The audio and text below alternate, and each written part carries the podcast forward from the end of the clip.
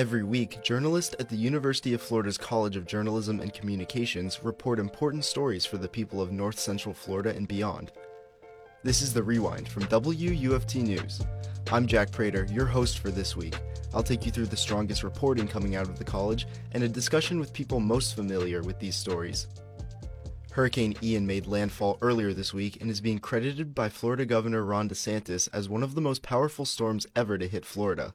Its most devastating impacts were felt in southwest Florida, where storm surge leveled parts of barrier islands, including Cayo Costa and Sanibel. The hurricane has left 2.6 million people without electricity, and Florida Power and Light expects the power grid to need massive structural repairs. The true loss of life is still being determined, but the death toll is expected to climb over the coming weeks. This week, WUFT reporters fanned out across north central Florida, bringing stories from coastal communities and rural areas.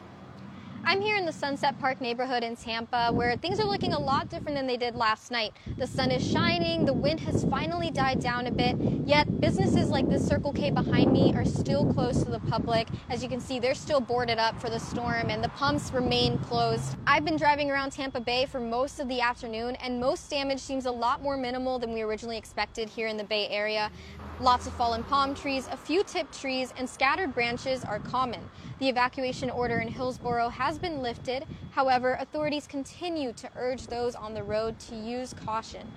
In Tampa, Amy Gallo, WUFT News. I'm Macy Goldfarb for WUFT News here in Brevard County. I'm just outside of Melbourne, less than half a mile from the East Coast. You can probably tell winds are still persistent here, sitting at about 25 miles per hour. Residents in this area woke up to scattered palm fronds, debris, trash, fences, and we have a few inches of flooding in some roads, but nothing like our friends are seeing, of course, on the west coast. Although some residents on the beach side here are without power, including myself, they're among some of the 2.5 million residents in Florida who've lost that power right now. Again, reporting from Brevard County, I'm Macy Goldfarb with WUFT News. Ian left many affected areas with spotty cell reception. Family members in North Florida and across the state struggled and are still struggling to contact their loved ones.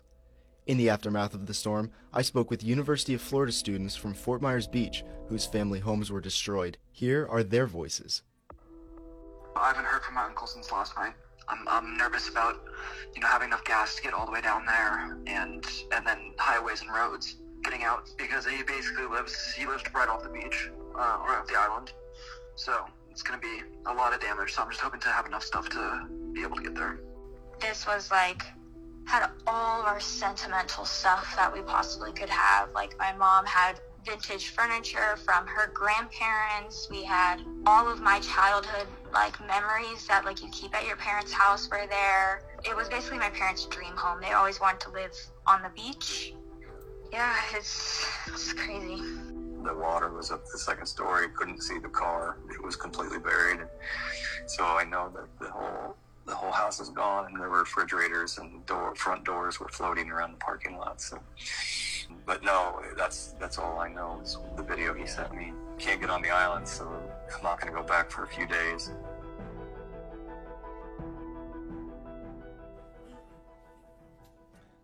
Well, good morning. I'm here, of course, with Kevin Guthrie, the Florida Division of Emergency Management Director, Jim Eifert, head of the Florida National Guard. Also pleased to be joined, uh, joining. Uh, Governor DeSantis held a press conference Friday morning where he took stock of the damages done to the state and what resources are available to Floridians. Uh, FEMA's uh, responsiveness uh, to, to, this uh, disaster. So thank you very much, and thank you for being here.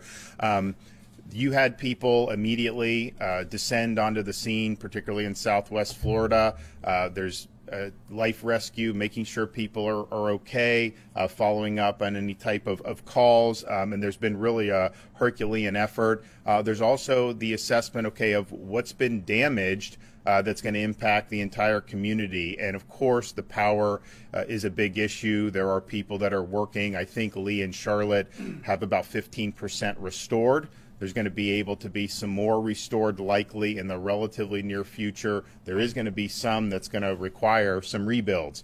And so the utilities, FP&Ls down there was down there first thing. Uh, they understand that uh, and they're prepared to do it.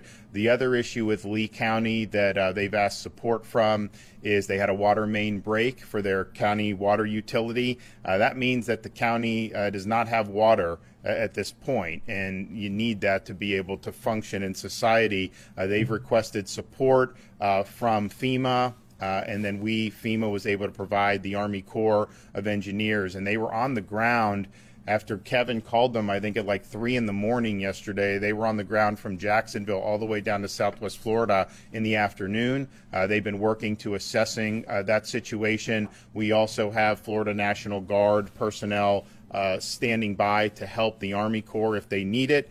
Uh, but at the end of the day, you know, that is something that will be very, very critical to be able to, to get that back. And, and it may require more of a rebuild. Maybe it require uh, some, some more short-term remediation. They're going through that. Uh, but that's clearly a top priority. And um, we're, we're thankful that, that FEMA and the Army Corps are there helping out.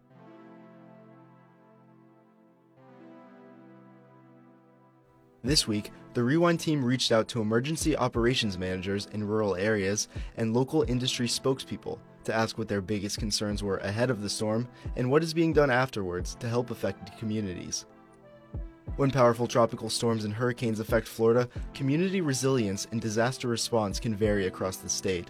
The Extension Disaster Education Network, or EDEN for short, is an organization of researchers at land grant universities that work to connect vulnerable communities with research based disaster resources. Producer Julia Cooper spoke with EDEN point of contact for the University of Florida, Angie Lindsey, about how rural areas across Florida are uniquely impacted by powerful storms like Hurricane Ian just days before its impact. From your knowledge, what is typically the experience of more rural parts of Florida during these kinds of powerful storms? Well, the, the minute you say that to me, I automatically think of Hurricane Michael, because uh, that obviously impacted several different uh, rural counties. And I, I, was in the, posi- in the position that I am now during that particular hurricane, and I was actually deployed with the uh, with the state, with the Florida Department of Agriculture, uh, to work in the incident command post afterwards. Uh, so I was there right after the storm, and it was tough. And I think one of the reasons that it was really, really tough is because a lot of these rural counties uh, depend on some of the urban centers that are in that area. And a lot of times those urban centers were hit badly as well. So therefore, some of the resources that the rural counties rely upon uh, are also in, in, dire need of help also. So uh, it takes longer to get to some of the rural counties. Um, they don't have some of the resources that they need to. And so, in a case like Michael, where Panama City was so heavily impacted, that was probably one of the locations that a lot of these rural communities relied upon for different types of resources. And, and so, therefore, trying to get help to Panama City, but also to the rural counties that were surrounding is going to take longer and it's going to take a little bit more coordination as well. Uh, so it, it is, it, it's tough to see some of these communities that maybe don't have some of the resources that some of the urban ones uh, try to work to recover from disasters such as this. That being said, what kind of resources are available to them currently? Sure, absolutely. I think um, as as a state, as as the Florida Department of Emergency Management does an excellent job of really working uh, to get those resources to those areas as quickly as they as they can. Um, and I think working closely with their their county emergency management and the state emergency management in preparation for uh, storms is, is really helpful. And I think we do a good job as a state overall of trying to make sure that the, that those those areas have the resources that they need. Um, you know, looking at it from a research standpoint and a social capital standpoint, you know, uh, thinking about bonds and the bonds are the the very close knit ties that people have within communities. And obviously, a lot of rural counties are very bonded. And so, when you look at it from a research standpoint, they're all very close knit. And then you have the bridges, and those are the bridges that are outside of the county uh, with surrounding counties or surrounding county or surrounding urban areas. And then you have the linkages, and that's with the linkages that are with possibly the county government or the state government, the higher level kind of regulatory agencies. So I think it's important for uh, these communities to really work at building some of those bridges and those linkages uh, during blue skies in order to make sure they have the resources available for when uh, we do have storms and disasters. What have you seen change in the time that you have been in this position in terms of infrastructure and resources when it comes to hurricane preparedness? Are we better off than we were, you know, a few years ago or a few storms ago? I think so. I I um I do. I think that that Hurricane Irma uh, impacting so much of the state that as it did, and then a year later having such a a, a horrible storm as uh, Hurricane Michael um, and that we weren't necessarily prepared for something that big. I mean, unfortunately, we're seeing kind of the same scenario today. Unfortunately, that the storm just intensified so quickly.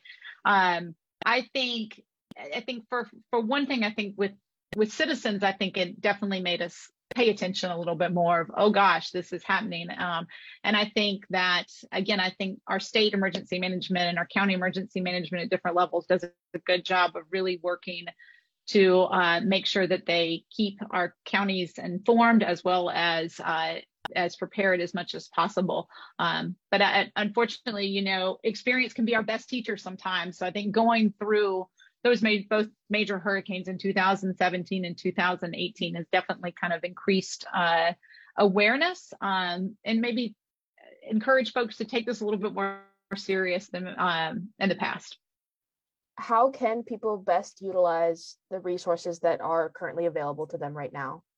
It's always, you know, we're we're Floridians, so we're like, oh, you know, we don't we don't need a plan. I know what I'm going to do, basically. But you know, a lot of times when we're in the throes of of this, you know, our the anxiety a little bit kicks in. So taking that time to during blue skies or when we've had a couple of days to prepare to really make sure that you maybe even take an index card and jot down a few things of if I need to evacuate, where am I going to go?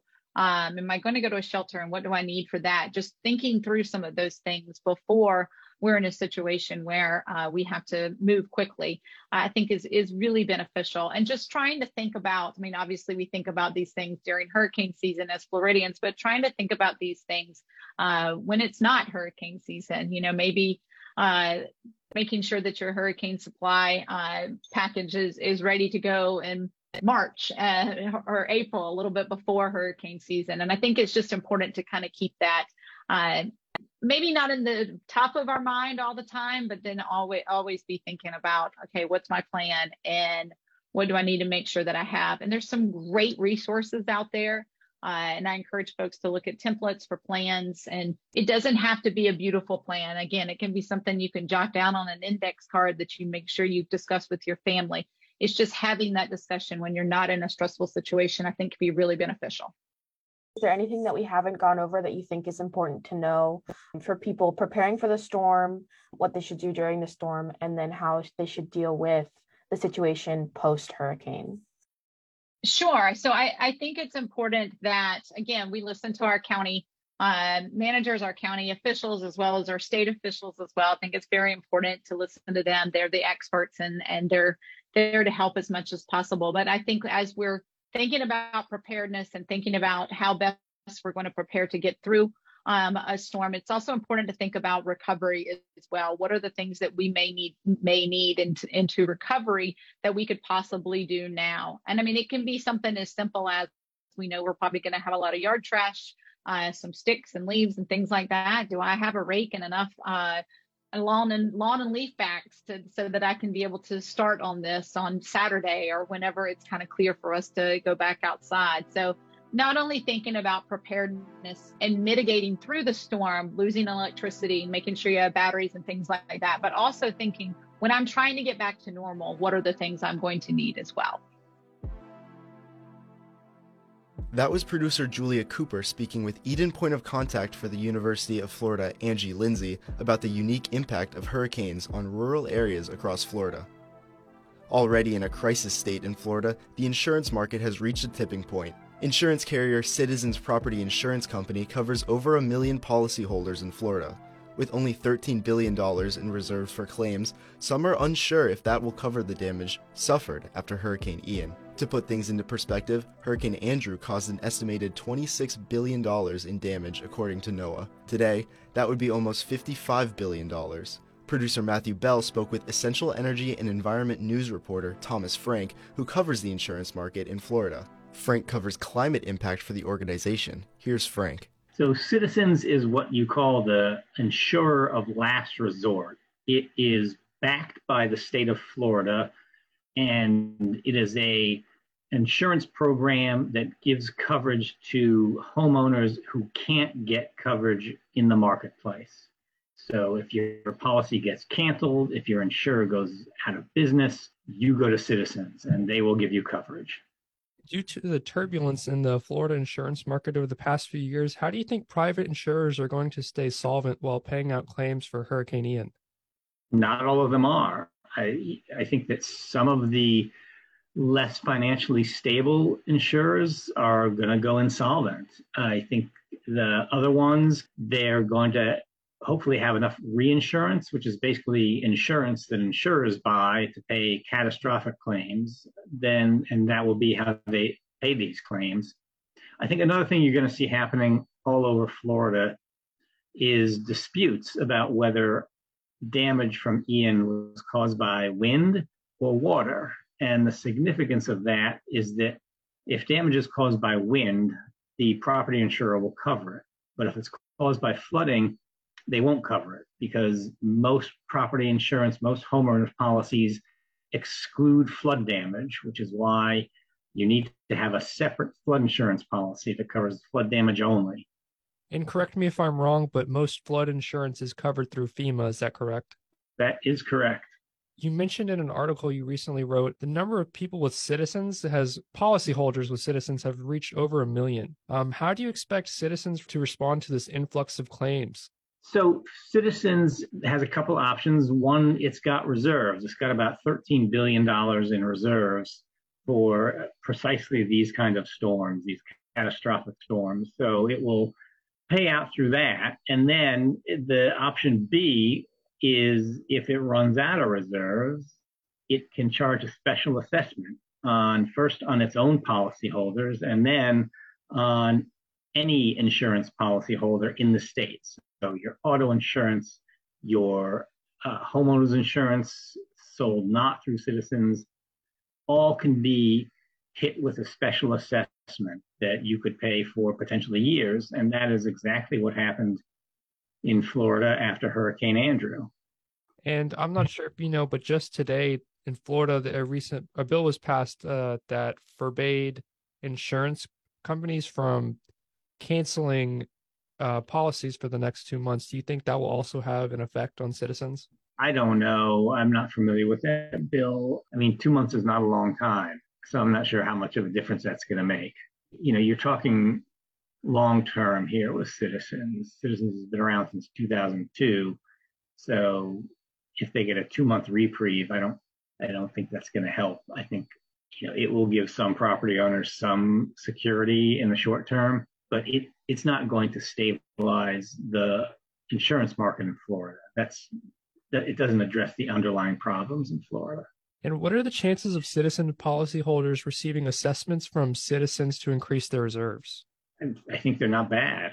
You know, it, it a lot is going to depend on the claims that come in from Ian. Nobody knows how many claims they're going to be. Nobody knows what the value or the cost of the claims are. So I think that a lot of people are going to be watching that very closely. You know, the governor and the CEO of Citizens have said frequently, you know, in the last day and also in the last months, that Citizens is on solid financial footing.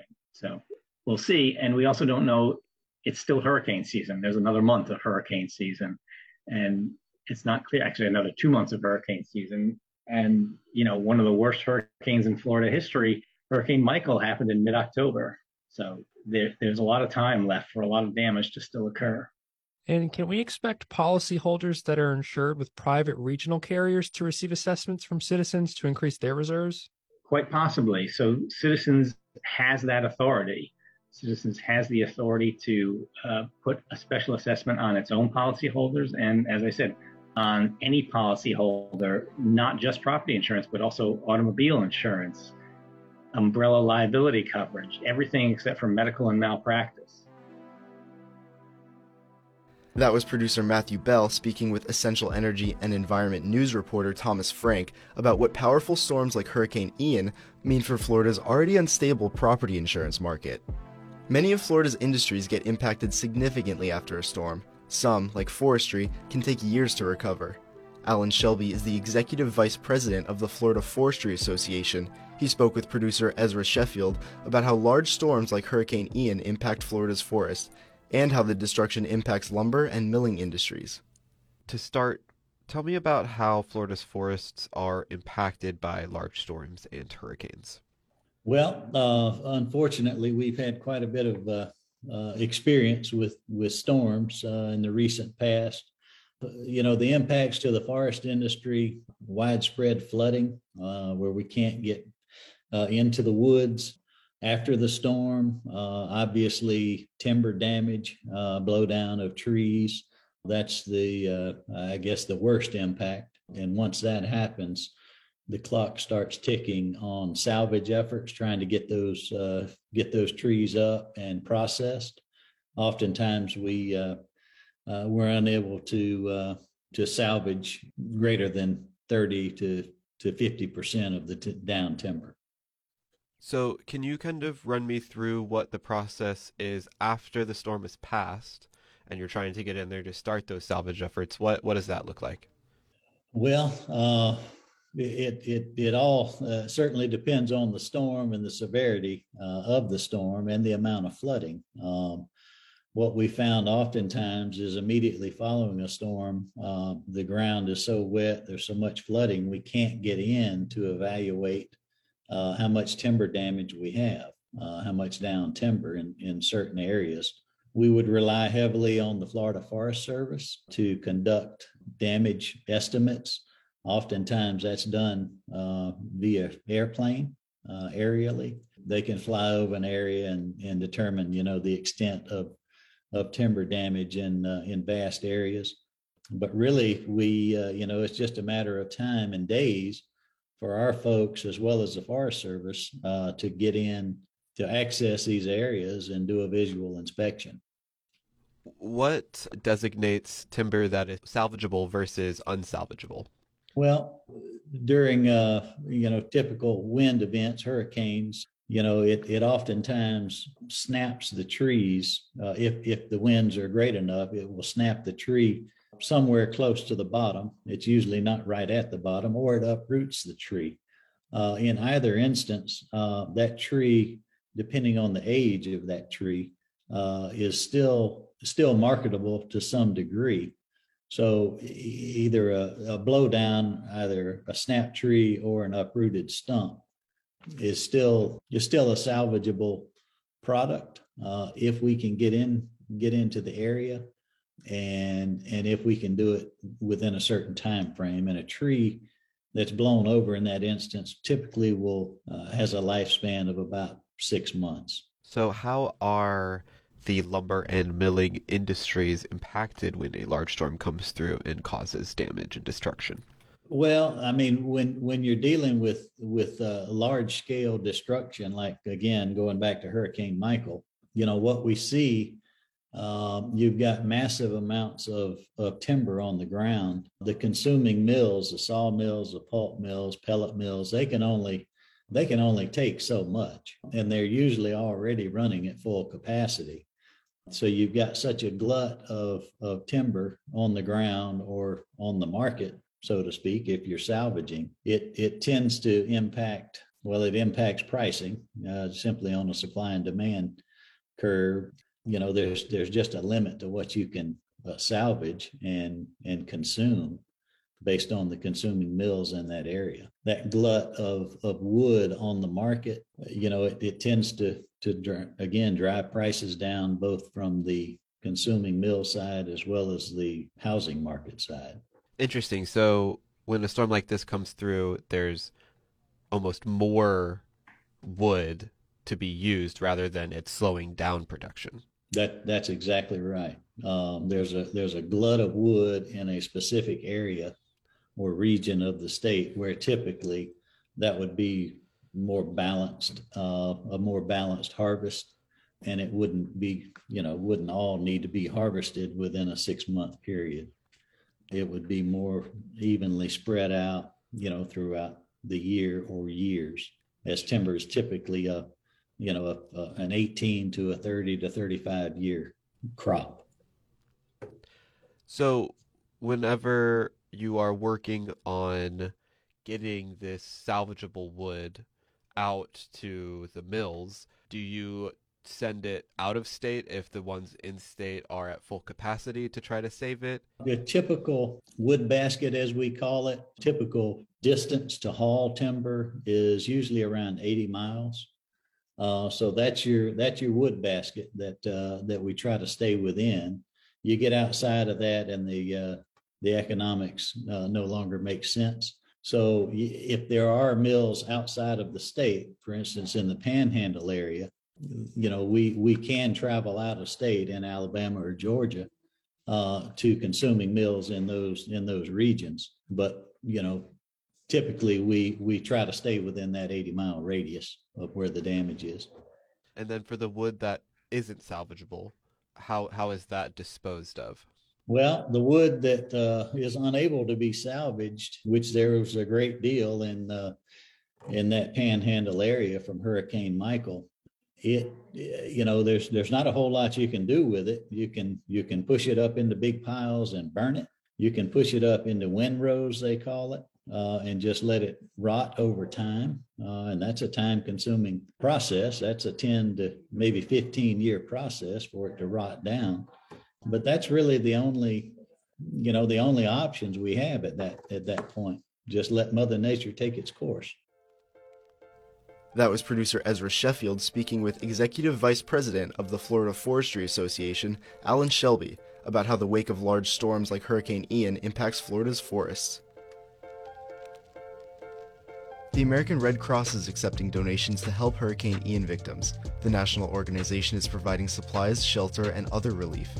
FarmShare, a Florida nonprofit that sources leftover fruits and vegetables from farms, is also accepting donations. The organization plans to send truckloads of food and supplies to Floridians. Feeding Florida is a network of the National Food Bank nonprofit Feeding America. The organization is working with food banks across the state to provide food to hurricane victims and are also accepting donations. To help the University of Florida community, including students, staff, and faculty affected by the storm, you can donate to Aid-A-Gator. Thank you to the Innovation News Center team for your around the clock coverage this week, and thank you to the additional WUFT reporters for their help. WUFT will be continuing coverage from Gainesville, Fort Myers, and around the state as Florida recovers from this storm. Stay safe, everyone. Stay up to date on the aftermath of the storm at WUFT.org. That's all for this episode. For more on each story, make sure to check out WUFT.org the Rewind from WUFT News is produced by Julia Cooper, Ezra Sheffield, Matthew Bell, Nathaniel Wilson, and Jack Prater. Our executive producer is Ryan Vasquez.